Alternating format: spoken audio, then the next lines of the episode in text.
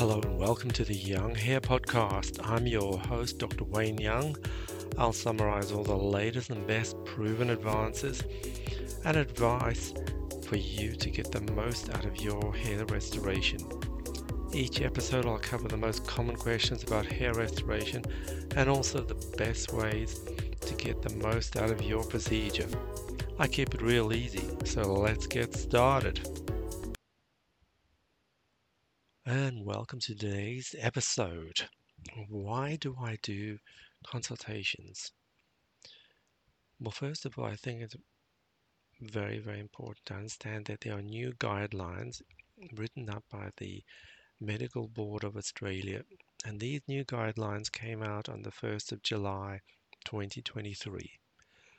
They pertain to cosmetic and non-surgical cosmetic surgical procedures and how practitioners need to follow these guidelines.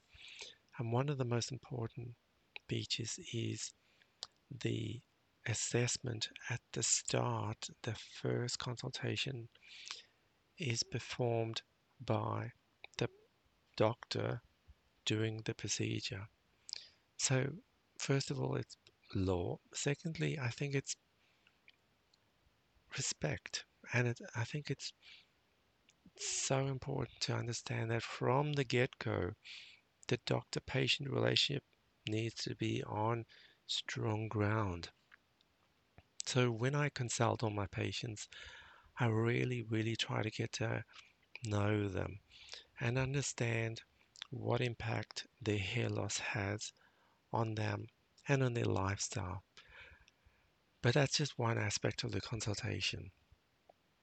I need to know their medical history, their past hair loss procedures, their past hair loss medications, and if they had any problems with these medications. I also need to know if they've had any surgical procedures or any problems with anesthetics or any medication problems in the past. Do they have any allergies? So these are all basic things that all doctors do, and I've done that for 28 years now. The medical history.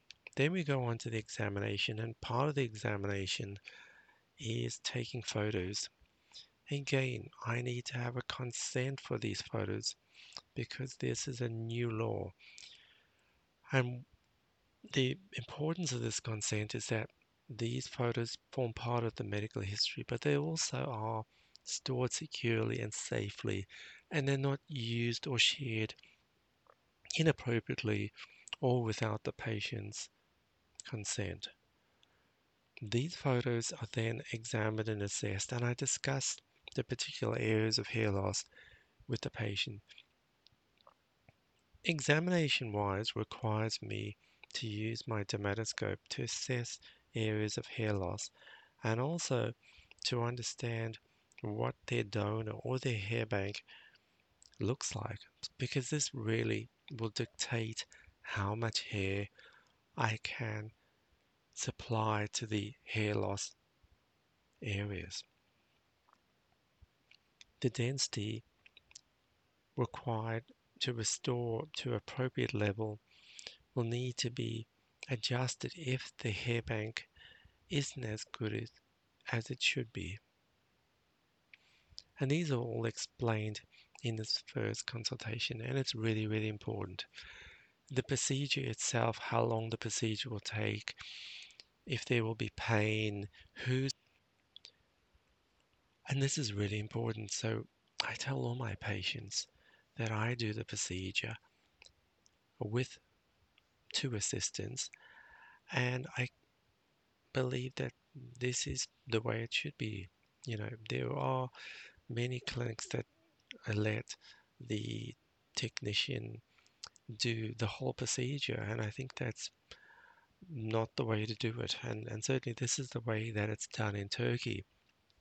There is very little doctor input with these clinics in Turkey, and almost all of them in Turkey, the technicians, usually one or two does the whole procedure, and the doctor will make a cursory hello and goodbye and draw a hairline or do some anesthetic.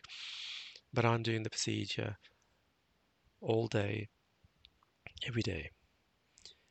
The other things that are really important with a consultation is to know what sort of follow-ups there are, and I do all the follow-ups. In addition, the post-care plan. So we send all our patients the post-care plan prior to their booking, so they really can understand what requirements are due for them from day 1, day 2, day 5 to day 30, and when can they go to gym, when can they get a haircut. These are all really, really important questions.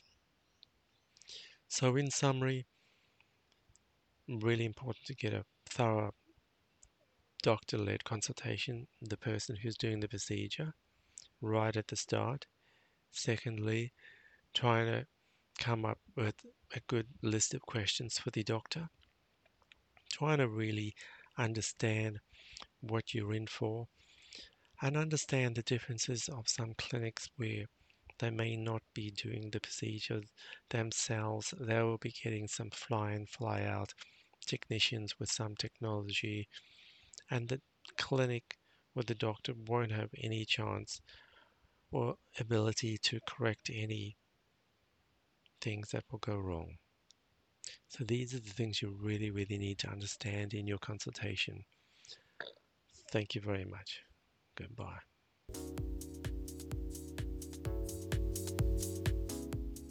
And thank you for your presence, and I hope you enjoyed today's podcast. Reach out and like and follow us on Instagram, and if you would like a consultation with me, info@younghair.com.au. Please subscribe to this podcast to keep up to date. We'll see you next week. Goodbye.